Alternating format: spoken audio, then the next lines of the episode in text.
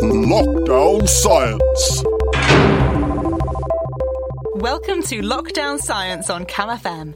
This show is what happens when two biologists isolate together and need to find something to do instead of meticulously documenting the behaviour of their cat. I'm Ellie. And I'm Andrew. And this week she produced a weird kind of big yawn that turned into a meow. Is that is that normal? I it's I wouldn't say it's normal, but I don't think it's COVID, and that's mainly what we're focused on at the moment. Yeah, no, that's true. And this week has been absolutely full of COVID news, but that's where this podcast is different. We know that there are enough great scientists and unfortunately lots of less qualified people talking about COVID.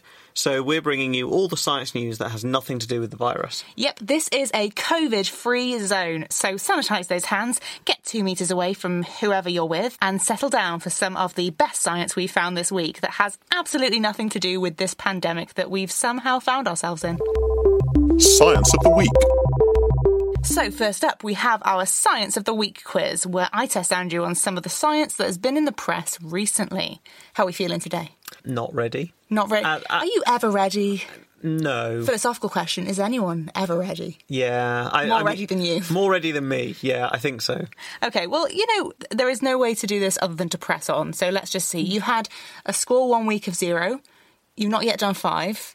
So the Yeah. world is your oyster. Yeah. I think I did I manage two last week? I think you might have done two. Yeah. It wasn't your worst week. No. So, you know, who knows? Should we go on? Let's go.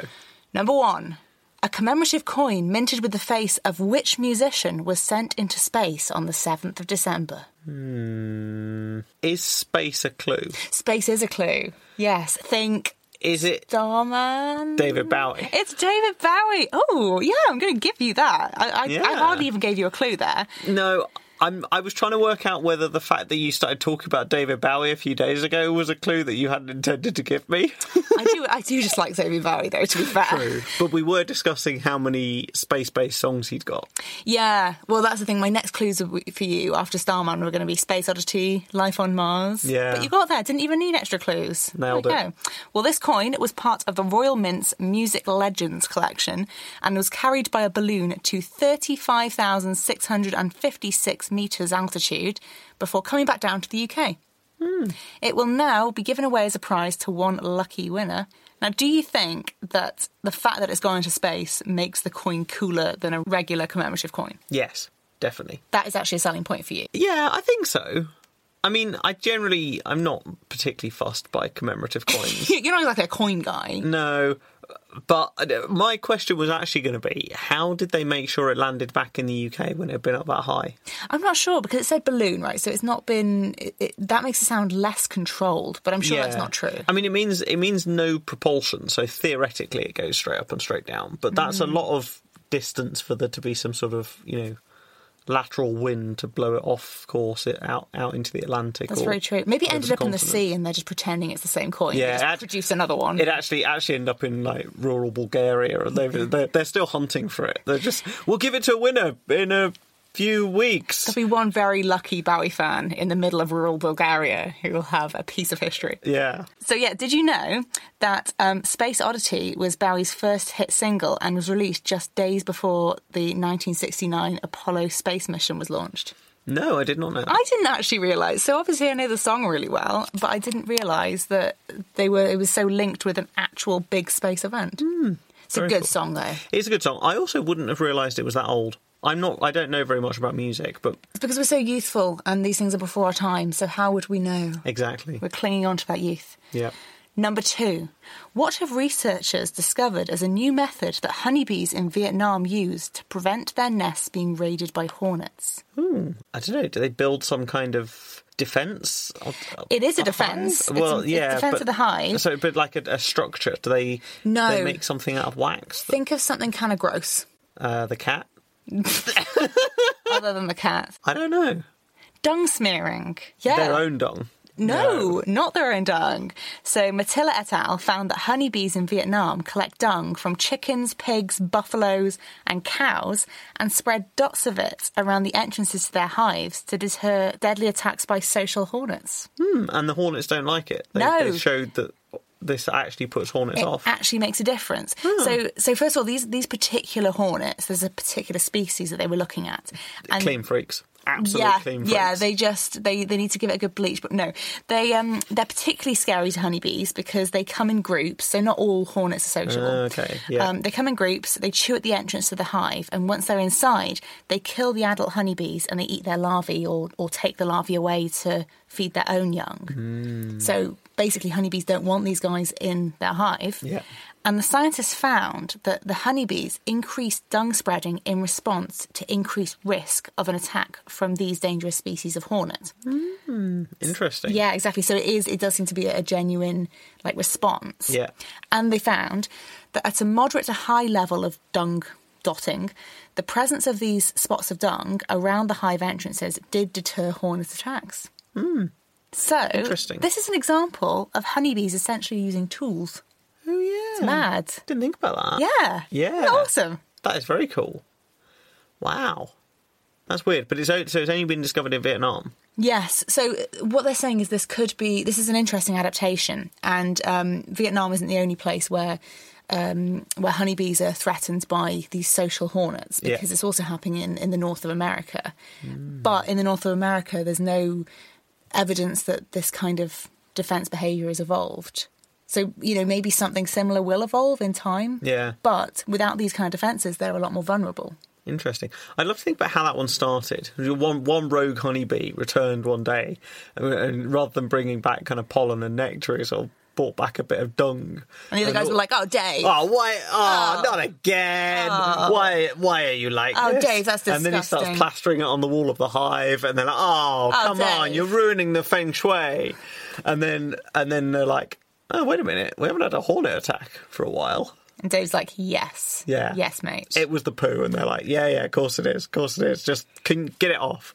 And then it kind of goes on, and Yeah, I mean, to be fair, I reckon if I smeared feces around our door, we wouldn't have to deal with any visitors anymore. True.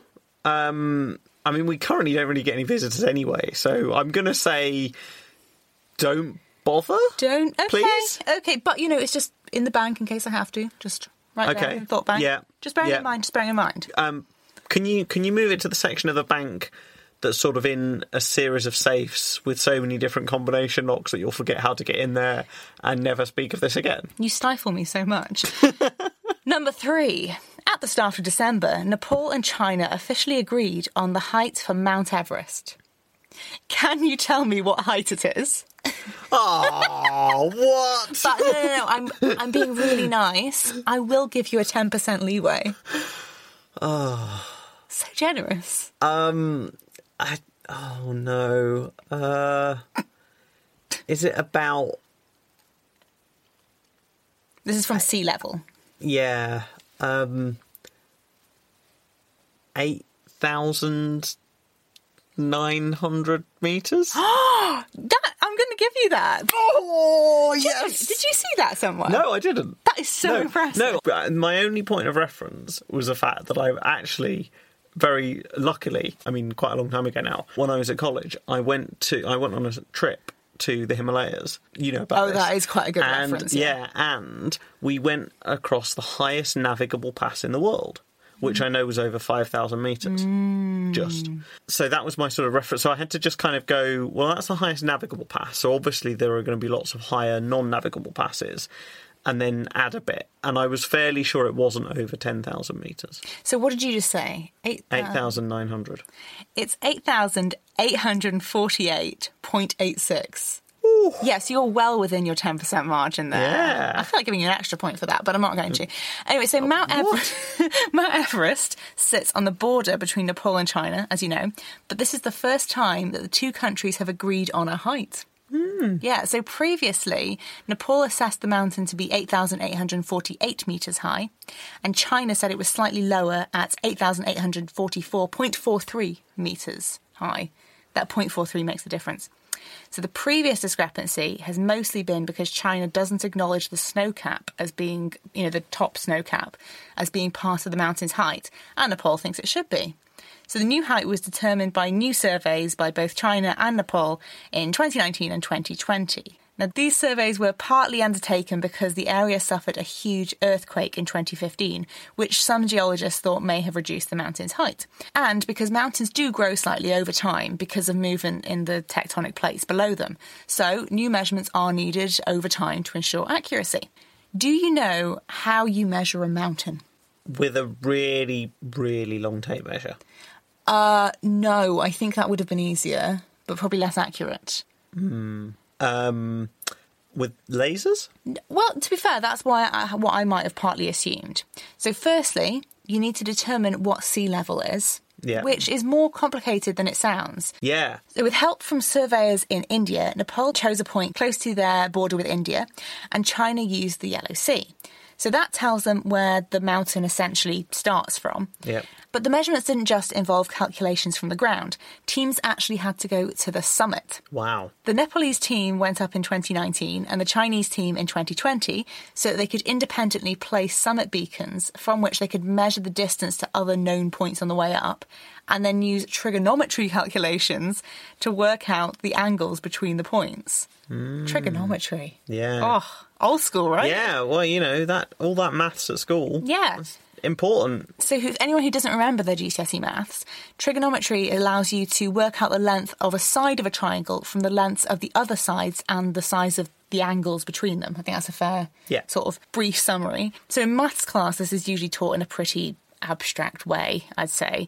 But in this case, it's actually really practical because the length in question that they want to find is the height of the mountain. Yeah. Voila, GCSE maths just became sexier. Yeah. So there you go, kids. Next time you next time you're in maths class thinking, "Oh, when am I ever going to use trigonometry in real life?" That's the answer. Yeah. When you're up the top of Everest measuring its height. Yeah, see, this is the thing. I mean, how could that be cooler? Yeah. Those teams going up to the top of Everest, absolute badass geologists, mathematicians, whatever they Legends. are. Legends. Yeah. Back to the sea level thing though. So I once heard a stat which I've mostly forgotten, which is how all good stories start. But Oh, yeah. I, I think it was it was along the lines that the sea level from one side of Indonesia to the other changes in height by I want to say six meters, but I almost mad. wonder whether it was more than that. That's not very, that's not like saying one side of the world to the other. That's not a particularly big difference between essentially the Indian Ocean and the Pacific Ocean in terms of distance, and yet six meters in height, and you just sort of think, well, how does it not level off? Yeah, I know. I don't get it either. No, It's really it's that was that was really surprising to me. I had to do a bit more reading up around this because I was like, I mean, sea is sea, right? yeah, No. But when when they're measuring the height of the mountain to the you know three decimal places, you mm. kind of go, well, yeah, the sea level height is going to make a difference. Yeah. Uh, I just love this. I mean, it's partly because it sounds like a combination of like exploration and maths in like some kind of wonderful union. I mean, so okay, it's 2020, right? So both teams did use GPS systems to add accuracy to their calculations. yeah, But it's just such a great effort, and I love Yeah. that they finally agreed. yeah. And they've measured it to the nearest millimeter. I know, it's so good. You kind of think, why? Because knowledge. Because we should know these things, Yeah. right? There we have it. Mount Everest just got a little bit taller, and just when I was thinking of giving it a go. Ah, th th those extra few centimeters make all the difference. Uh, yes, exactly. I don't want to exert myself. anyway, number four. What good news about Blakeney Point's colony of little terns was released this week? Uh, was 2020 their best breeding season on record? This summer they had their best breeding season for 26 years. I'll give you that point. It's it, it's a very good breeding season. That's Yeah. the important thing. Was it because there was less disturbance because of the the virus that cannot be named?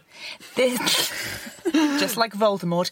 Um, we, we promised that we can't mention it. Yeah, so, that's true, that's but then you know, I'm kind of wondering whether it's relevant. I think we do have to very briefly mention it here. That is one theory. Okay. Yeah. Yeah. So first of all, we should talk about what a little tern is because we we do a lot of bird related things. We kind of take it for granted. So little terns are a species of bird. It's on the decline in Europe. So according to the RSPB, the UK's breeding population of little terns is about 1,900. But this latest breeding data from Blakeney Point is super promising. This summer, the National Trust Rangers counted 154 pairs of nesting birds and 201 chicks, the most in 26 years. So, going back to your question, the National Trust does think that this boom could be due to fewer visitors coming to the Norfolk Dunes because of lockdown. Hmm. Yeah, not just that though. So because there were also fewer predator attacks, partly caused by the terns nesting more densely, so they were getting safety in numbers, Yeah. and partly because the rangers were using anti-predator measures to keep them safe. I mean, okay, without focusing too much on the pandemic, I think it will be really interesting to see any studies coming out in future looking at the difference between species populations, you know, before, during, after Yeah. the lockdowns. See Yeah. what effect human movement is having on animals. Yeah, yeah. I mean, it's really tricky, isn't it? Because lots of things, and you know, birds included, will will show big annual fluctuations in you know breeding success or even population size for short-lived species. So it's hard to know in any given year whether you know it's the warm weather or the dry weather or the wet weather or the cold weather or whatever. Or the once in a lifetime pandemic. yeah, um, that, that's had that's had the effect. So it's kind of hard to pull it apart. But if if this year ends up kind of standing out for things in in a way that's sort of you know beyond the other kind of long term trend around all of the noise, then you kind of think, well, then maybe it's got something to do with it. Yeah, I feel like there's going to be like a lot of research projects potential coming out of this year. I mean, on so many things, and that's definitely not what we should be focusing on. But you know, seeing as we don't like to talk about that on this show, there's something constructive. Yeah, yeah. Moving quickly on from the uh, thing we shall not name. Number five. Now, this is where I bring in your one Christmassy reference for the show because it's Christmas next week and I am nothing if not festive. So is this is this our Christmas special? This is our You've Christmas got, special. You've got us one question for our Christmas special. It's not even a Christmassy question. I've just Okay, good. anyway, it's what you're getting. To Become One by the Spice Girls was Christmas number one in 1996. What a time. Yeah. But on the 21st of December, which two celestial bodies will get so close in our vision of the night sky that they will appear that they have become one? Uh, Jupiter and Saturn. Yes! Yeah. Did you like my Spice Girls reference? Yeah, very good. Thank very you. good. Yeah, I did wonder where you were going with it. I was taking you on a magical mystery tour. It's Jupiter and Saturn. Although they are really millions of kilometres apart, they will align from our perspective such that they will look like one big kind of double planet. Weird. Yeah, I really want to see this. I know. So, I've actually, I actually, the reason I know this is because I saw it mentioned in an email from the Cambridge University Astronomical Society. little plug there for them. Like, I don't know, two or three weeks ago, they mentioned it in an email. And I wrote it in my diary because I was like, that is so cool. So like, cool. you know, there's loads of stuff that you can see in the night sky.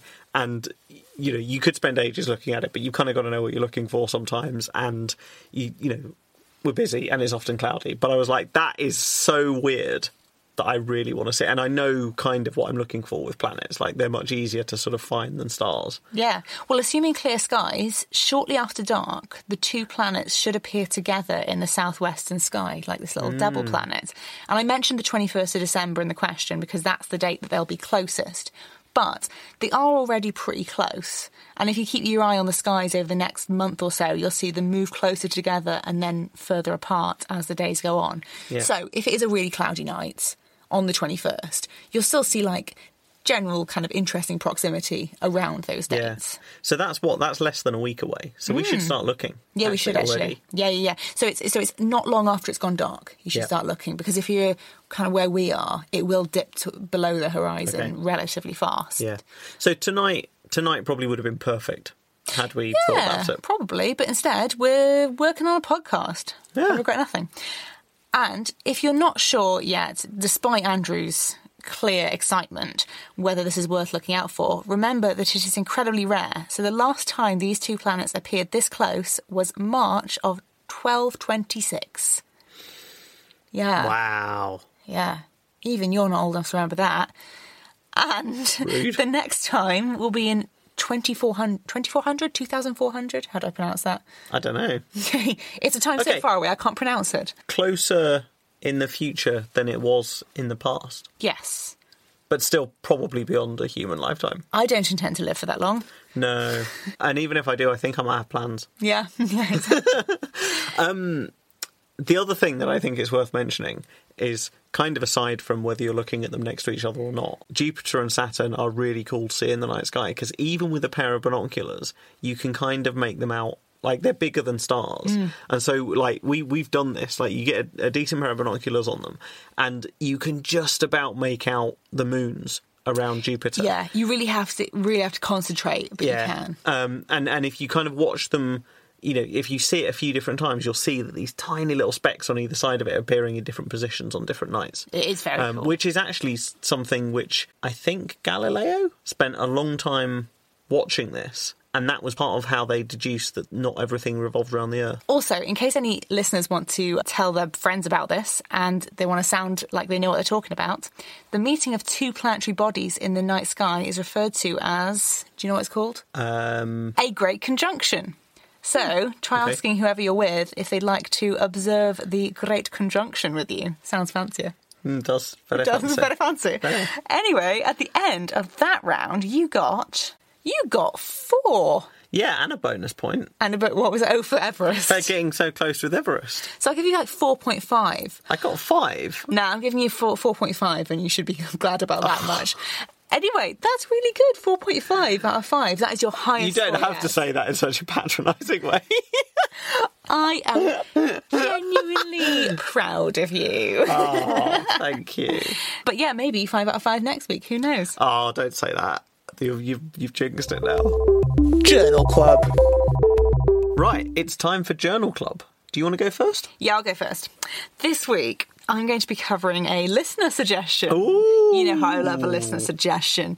So this week, Kate Howlett tagged me on Twitter on a thread by clinical psychology PhD candidate Ben Katz, where he broke down an amazing study he had chanced upon. I read the thread and then had to head over to the paper because I was sold. So the paper is called Visual Discrimination of Species in Dogs by Autier Derian et al. It's from 2013, but as you'll come to realise, it's a paper that really should not be lost by the sands of time.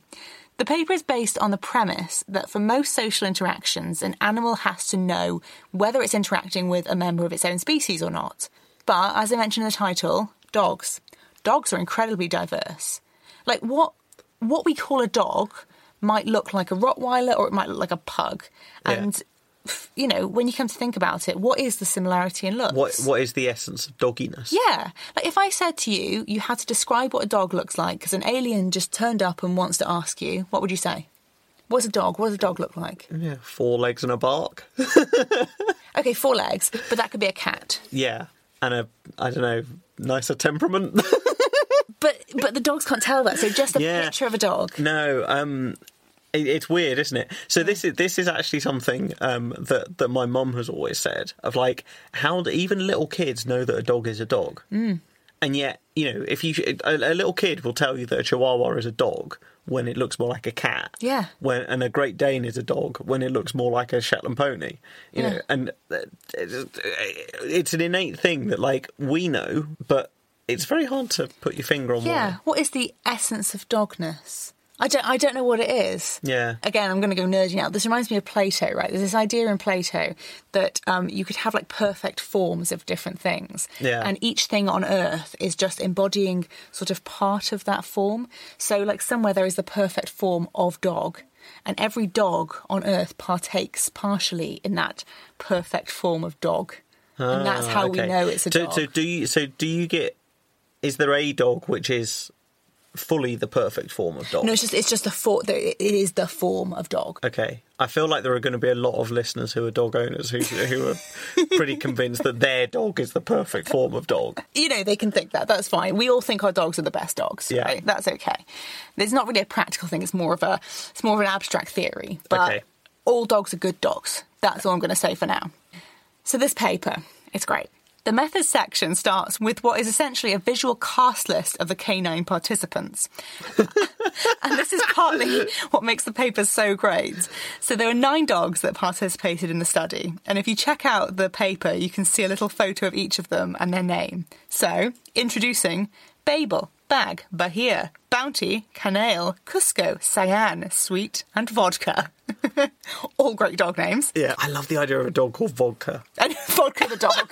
I like Bag, Bag the dog. Yeah. All dogs look very different to each other, and they were all checked to make sure they didn't have any visual or behavioural problems. In summary, they were all certified very good dogs and very qualified to partake in the study. The dogs underwent a training program whereby they would be shown two screens one with a photo of a dog and one with a different animal, including humans, rabbits, sheep, and reptiles. And the human that was training them would ask them to choose the dog photo. And if they went up to the correct screen, the human would give them a treat. Now, there are 11 of these tasks in total. I've kind of sped over a bit there because each task got more complicated than the previous one. There were different sort of factors they'd involve. So, whether, you know, it was just one picture of the same dog coming up against a picture of a cow or whether they kept swapping in different species, all Yeah. that kind of stuff. So theoretically, the tasks were getting harder. And they could only move on to the next task if they'd completed two consecutive rounds of the current task with a score of 10 out of 12 correct choices or more. So essentially, this allowed the researchers to see not only that the dogs were learning, but how fast they were learning. Yeah. So the researchers then analysed the data to see how well you can actually train a dog to choose the screen with the dog on it. The point here is that you can train a dog to choose the photo of the dog only if the dog already understands what a dog looks like. What they were training into them wasn't the ability to recognise dogs, but the understanding that if they walked up to the screen containing what they already knew was a dog, they would be given a treat. Yeah. Does that make sense? Yeah. So it's like if they are able to be trained to pick out the dog, it means they recognise the essence of dog. Yeah. The data shows that dogs are generally very good at learning to choose photos of dogs over animals that aren't dogs. Now, notice the word generally there. I say generally because one dog was less good than the others at this. Oh. Poor Bounty. Oh. Bounty is a very sweet looking border collie and clearly a very good girl. Oh. Yeah, but she's not necessarily she's not necessarily a smart girl. Oh. That's that's really surprising because you think of border collies as being smart. I know Bounty was not entirely blessed in that department, I've got to say. Oh. So although the tasks get more difficult, they are kind of similar in nature, so you'd expect the dogs learn to tackle the tasks such that you know they will need to sort of relearn how to do the next task, but they shouldn't be back to square one each time they progress to the next one. But Bounty really struggled with task 10. So much that the researchers analysed the data with and without Bounty's data to look at the difference. Bounty took 39 sessions on task 10 just to pass it. And the others did it in two sometimes. Well, yeah, I mean, or they so- could do it in two. They could do it really, really quickly, such that if you include Bounty's data in the analyses, it looks like task 10 was significantly more difficult for the dogs than task 3. But if you take out Bounty's data, task 10 was slightly easier than task 3. but no shade here. Bounty's clearly a very good dog, and it matters what's in her heart, not her brain.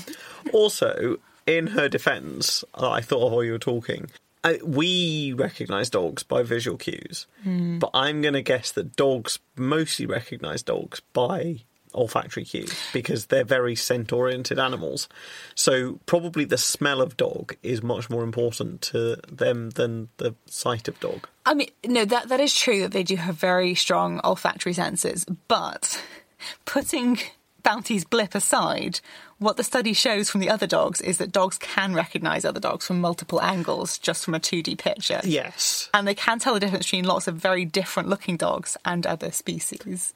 Yes. I mean, I know that you're trying to stick I've up just, for Bounty. I've just tried to stick up for Bounty because I really like border collies. So okay, so Bounty wasn't absolutely terrible about this. Bounty had quite a bad blip, but she was learning in some ways. But what this does suggest is that it's not just that dogs recognise based on smell. Yeah. They can recognise Yeah. based on faces as well, which is really interesting. yeah. Now, if, if anyone listening doesn't want to read this paper, please just at least head over and look at the dogs' headshots. Absolute legends. so, just a reminder again that's Visual Discrimination of Species in Dogs by Autier Derian et al. It's worth it. It's worth it just for the headshots. So, thank you, Kate, for sending that paper my way. I love science and dogs, so obviously this is going to be a winner for me. That's excellent. Now, what have you got? Is it going to beat headshots of dogs No, paper? uh, like sometimes I, I would think maybe, but I, I don't think anything beats headshots of, of dogs in a paper. This week, I've been delving into psychology. Hmm. Yeah. you. Specifically, understanding human gambling behaviour. Okay. There's a, there's a key reason why I, why this paper grabbed my attention, but uh, yeah, I want to I want to build. So, back in 2010, Matthew Rockloff and Nancy Greer at the Institute for Health and Social Science Research in Queensland, Australia, wanted to understand more about how a person's predisposition to gambling problems and their current mood interact to determine the risks that they take whilst gambling. Mm-hmm. It's pretty important stuff. It's got implications for how we might go about helping or protecting people with gambling problems. Specifically, the researchers were interested in whether participants' arousal mm-hmm. further interacted with mood and predisposition to affect their gambling behaviour. What is arousal in this Yeah, context? so I'm going to take a quick detour to explain that here arousal doesn't necessarily mean sexual, Yeah, I was I was hoping. which I will admit makes the title of the paper much less unnerving than it was when I read it with that connotation. Do I want to know? I'm actually going to not tell you it yet because it's something of a spoiler. Okay. So, so we'll get to that as well. So, ar- arousal in this context means a heightened state of awareness. So, Okay. a you know, a kick of adrenaline, for example. So, Rockloff and Greer explain that how we experience emotions can be broken down into two components: the nature of the physiological arousal and the label which we attach to it. And in most cases, these are the same. So if an oncoming car veers into your lane on the road, you're pretty correct in feeling afraid. Mm. But in certain circumstances, we can mislabel emotions. I didn't really get this until they explained it with an example. Unfortunately, the example they use is kind of as funny as, as the paper that we're talking about. So it's, it's a great little diversion. So yeah, because I'm I'm kind of I'm still trying to work out exactly what this means. So go for it. yeah, okay. They describe an experiment from 1974 Right, pre ethics. pre pre ethics. Yeah, I suppose. I don't know. I, I was trying to work out whether whether this fitted modern ethical approval or not. In which men were interviewed by, I quote, an attractive woman. Oh yes, the perfect platonic form of woman. Yes, on either a seventy meter high wire and plank suspension bridge, or a three meter high sturdy bridge. Okay. Yeah, pretty bizarre. so, following the interview, the female experimenter gave the men her phone number and offered to explain the study in more detail at a later date. Apparently, the men who were interviewed on the 70 metre high bridge were more likely to call the number because they misattributed the physiological arousal resulting from the fear of the high bridge to feelings of sexual attraction to the interviewer. But she was attractive, right? Like yes. Okay. Yes, but somehow more attractive to the men who'd been on a 70 metre high bridge with her. I feel like there are lessons we can learn from this in attracting a mate. Maybe. Take someone you fancy to a dangerous. No, don't do that. No. yeah, so I wasn't necessarily convinced by that result, but I it kind of illustrates the point that they're getting at. I Yes, think. I get that. Unfortunately, it's not the paper we're discussing, so it's just the context. So we'll carry on with the theory. So Rockloff and Greer suggests that in gamblers, states of physiological arousal caused by external influences may be misattributed as either an, a lucky or an unlucky feeling. So in a previous experiment, Rockloff and Dyer had shown that a blast of white noise during a gambling session caused people who have gambling problems to lower their average bet sizes. Oh, what? Because it freaked them out. Well, so they sort of posit that it, they kind of felt unlucky. Okay, so they- white noise makes you unlucky. Yeah. Whereas by comparison, people with few or no gambling problems actually pay, placed higher bets. Oh, okay, that's Yeah. weird. So, so they suggest that it might be to do with mood. Hmm. So people with gambling problems were more prone to misattribute an arousal as an unlucky feeling, whereas those without gambling problems misattributed it as a lucky feeling. that's very hmm. weird. So it was only a two second blast of noise. Hmm. It wasn't like a protracted thing. But it was yeah, they, they kind of guessed that this might be something to do with the individual's mood as well as their gambling predisposition. Interesting. But that was sort of speculation. So in this paper, Rockloff and Greer set out to test it. Mm-hmm. So, what did they use to heighten their participants' arousal? Well, presumably not more white noise because that's been done before. No. I'm going to go with something scary, right? Because if we go back to the bridge example, then you want to make someone feel a heightened sense of arousal, I suppose you describe it, Yeah. because they're scared, right? Yes, I guess so. Yeah. So I also thought, you know, they could have they could have had like a burst of exercise for the, for kind of an adrenaline rush Yeah. or something, but I guess that might have other consequences. exposure to an attractive young man or woman. Maybe Right, that yeah. would, yeah, I don't know. No. Anyway, you're right on the fear front. They handed them a crocodile. They handed them a crocodile. Yes. They hmm. gave them a one metre long saltwater crocodile to hold. I'm sorry, this escalated so quickly. What? Yeah. Yeah, right. mean, I was suggesting maybe like just a louder noise, like a more high pitched noise. yeah, No. jump out and yell boo. Yeah, just just hand them a crocodile. Actually, Just yeah. We've got a few so, for reasons that aren't really explained, the researchers based their study in a crocodile centre in Queensland, as you do. and they carefully split visitors to the centre into either a control group or a test group. So the control group got to play a gambling game before their crocodile tour, and the test group did so immediately after their tour had ended with them holding a crocodile. so this was a normal part of the tour that they get like an hour long tour of the farm and they see the crocodiles and then at the end they're given the opportunity to hold the crocodile and most people say yes, I'll hold the Okay, crocodile. so they were expecting it in some way. They were expecting a crocodile. Yes, exactly, Yes, yes. yes. And I think at the point when they entered, they were offered the chance to take part in this research. So, as I said, it's not quite clear from the paper why holding a crocodile was chosen as a stimulus, possibly because the authors had already conceived the title that they wanted to use as a hook for their paper, Mm-hmm. which I can now reveal as being Never Smile at a Crocodile. Betting on electronic gaming machines is intensified by reptile induced arousal. Oh, reptile induced arousal should never be a phrase. No, that's not a phrase I ever thought I'd say. But, you know, we've both just said it. so Here we are. Here we are. But at least I've explained that in this context, arousal is, is sort of the broad sense of the word. General emotional excitement. Yes. Anyway, back to the experiment. So participants were given $20 as compensation for participating, and they were then encouraged to gamble the $20 on a fruit machine simulation. Mm-hmm. So the idea of this was to reinforce the idea that it was their own money they were gambling, so it makes the experience more real. But I did like the line in the paper where they had to sort of explain that they were they were given the money and then offered the opportunity to gamble. And then, if some of them were reluctant, so the research assistant had to kind of encourage them that actually they did want to gamble anyway, just sort of baiting people into betting. Was she an attractive woman on a rickety bridge by any chance? Yeah, I don't know. They didn't. They didn't mention whether, whether it was a man or a woman. After gambling, participants were then asked to complete some questionnaires to determine their mood and their predisposition to gambling problems. And what they found was actually quite interesting. In the group of participants who reported no gambling problems, exposure to the crocodile reduced the size of the bets they placed, pretty much hmm. regardless of their emotional state. So they became more hmm. risk averse hmm. after exposure to the crocodile. However, in the group with gambling problems, it got a bit more interesting. So, participants with high negative emotions who were not exposed to the crocodile placed much higher bets than either the participants with less negative emotions who were not exposed to the crocodile or than the participants with high negative emotions but no gambling problems.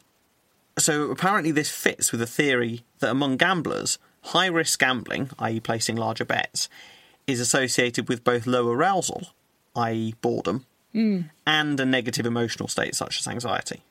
And that sort of triggers higher gambling.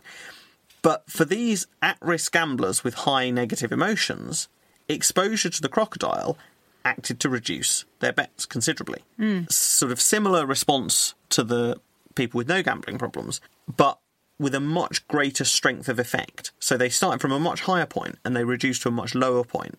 And the re- researchers suggest that this demonstrates the misattribution of the reptile-induced arousal to a feeling of bad luck Okay, because of yeah. the because of the because they feel negative about the situation. Exactly. Yeah. yeah. Because of the negative state. But in the group of participants with gambling problems that had fewer negative emotions, the opposite effect occurred. So in the absence of a crocodile, they placed low bets, but after exposure to a crocodile, they placed higher bets, apparently having misattributed the arousal from the crocodile to a feeling of luckiness What? about gambling. But this makes it so complicated for trying to work out how this would be therapeutic. Yeah, it does. It's really.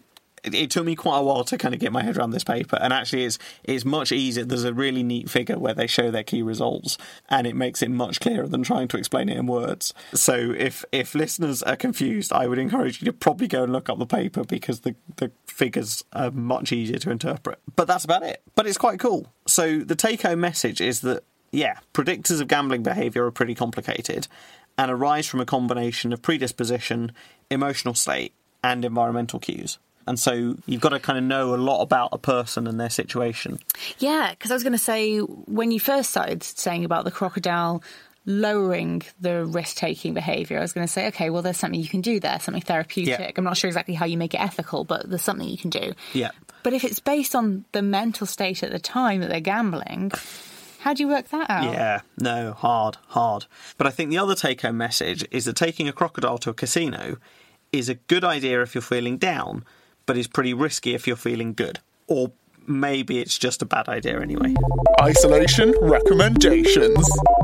Well, now it's time for our isolation recommendation. What have you got? Well, so if you've heard the show before, you'll know that isolation recommendations are things that we suggest you might like to do if you are in lockdown or, to be honest, just don't feel like leaving the house, but you want to do something sciencey. And this week, I'm going to big up a fellow podcast by Dr. Kirsty MacLeod, who is a behavioural ecologist at the University of Lund. It's called the WE podcast. And in this case, WE stands for Women in Ecology and Evolution. That's W E E. Now, Kirsty talks to different women scientists each week to find out about their research, their experiences, and their philosophies on life and work. So, she has different features on each show, including interviews and group chats that help to get a different perspective on women in science. I was lucky enough to be invited to be part of her roundtable discussion for episode 5, alongside Jade Blue from the University of Edinburgh and Dr. Hannah Mumby from the University of Hong Kong. And we chatted about friendships in academia, like how easy they are to keep when people are always moving countries, whether it's okay to have friendship with your academic supervisors, and how friendships in general can be helpful in your career. And this actually got me thinking a lot. I mean, that that's a sort of big topic, and it's one that I guess had just sort of always been at the back of my head and I hadn't really vocalised. Yeah. Do you know what I mean? It's kind of friendships are integral to life. Yeah, and also, you know, in a any kind of work environment, there's always going to be links between friendships and how well you work together. And you know, in an environment like academia where you move around a lot, whether you're you're likely to want to work with someone again in the future or kind of avoid them at the other end of the spectrum, I suppose. Yeah, exactly. It's, it was a really, it was a really interesting topic, and uh, actually being on the podcast was just really great because it made me think about it and probably appreciate it more, to be honest. So this episode and all the others have also discussed important issues like being disabled in academia, creating work-life balance, and how to cope with your research during a pandemic. I said the p word. I'm so sorry, but I'd really recommend that you start from episode one and just binge it. I love this podcast because it feels honest and open in its approaches to some really big topics.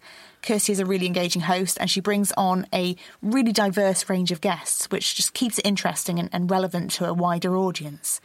So, yeah, you can go to www.thewepodcast.org and head over to the podcast Twitter page, which is at the underscore we underscore podcast. Sounds good. I'm I'm impressed that Kirsty manages to get that many people on for every episode. Yeah, loads Like, of guests. Wow. I mean, you know, us preparing this like takes a while, but essentially we read some papers and we, you know, we write write a script and Hmm. you you prepare some questions. But like to to like reach out to people and get that many people willing to kind of come on and chat about stuff. I think it takes a phenomenal amount of organisational power because so some of her episodes have what she calls, I think, um, elevator pitches where different people come on and just do a very quick summary of their work. So obviously that's quite a lot of people. Yeah. And then every episode has a sort of main scientist talking about their work and their life. Um, so on episode five, which I was on, that was Dr. Hannah Mumby. Yeah. And then she'll have someone on to talk about a paper that they're doing, and that'll be someone different. And then the round table, I think it's generally Kirsty plus three others. And one of those three is likely to be the, the sort of main scientist from that Yeah. week. But yeah, I mean, we're talking about a lot of people. Wow, that's It's- amazing. Like, it's a lot of organisation. Make, making the most of friendships in academia, though. Yeah, yeah, That's- it's true. Good connections. Exactly. Yeah, Yeah. no, but it's really great because there are so many people on it. It does keep it varied. It keeps it interesting, and she does manage to get people with a lot of interesting topics to talk about. People Yeah. who actually, you know, have some wisdom to share. Yeah. And also, it's nice because you kind of hear from people who, like, maybe you see them on Twitter or you see their publications and you think, wow, like they're super impressive. Surely they're not having, you know, the problems I have. Yeah. And then, you know, they're there talking about all the barriers that they've had to getting to where they are. And you go, yeah, you know what? It's, it is hard. Like, It's the same for everyone. It's the same for Yeah. everyone. You know, some people obviously have additional societal barriers than other people, but ultimately, everyone that you see has got really far. They haven't just breezed through it. Yeah, when know. you when you're talking about things like work life balance and yeah, coping with you know the stress of moving between different locations for your job and how that plays onto things like friendships, then that's stuff that's going to be experienced by everyone. Yeah, and I think it is also really important for accessibility when you are hearing about matters like, you know, disability and race and gender. And it's just important to sort of bear in mind when you're talking to other people in academia that people have a lot of different things going on hmm. behind the scenes that you might not really think about. Yeah. So, yeah, really good podcast. That's the We podcast. Check it out on its website or on the Twitter page. Well, that is unfortunately all we have time for. But from next episode, we're excited to bring in a new feature. We had a few people saying after our last episode that they enjoyed the nerdiness of me chastising Andrew for using a Latin ending on the end of a word of Greek origin. If you haven't heard it yet, then he thought the correct plural of octopus would be octopi. What a dork. We had a couple of people who, who quite enjoyed that, and we received a request for a regular animal etymology slot. Oh, this is going to be bold. Yeah, so I mean, I don't need to be asked twice to combine my two loves of word nerdery and nature, so I'm game. You up for it? Yeah, I, I saw this as well. I don't know how we're going to find this many things to to talk about, but Well, Kate's given us a few suggestions. Okay, okay. And we always have our email address, so we didn't ha- quite have time to set it up for this episode, but do watch this space. And if you've got any animal names that you want to be featured on that section of the pod, just get in touch because we do indeed have an email address. It's lockdownsciencepodcast at gmail.com. Thanks to those of you who could tell how excited Ellie was on the last show about our new email address and humoured us, I mean, humoured her, by emailing over some lovely messages. It was really nice to hear from you. It was, and there was no hate mail, so that's a win win. Yeah, well, now you've just encouraged that one as well, haven't you? So, anyway, if you've got a suggestion for a fun paper that you, you think deserves a mention in Journal Club, do email us at lockdownsciencepodcast at gmail.com. And you can also follow us on Twitter. I'm at Andrew underscore Bladen. And I'm at Eleanor underscore Bladen. Otherwise, make sure you listen in two weeks' time for another episode of Lockdown Science on Cam FM.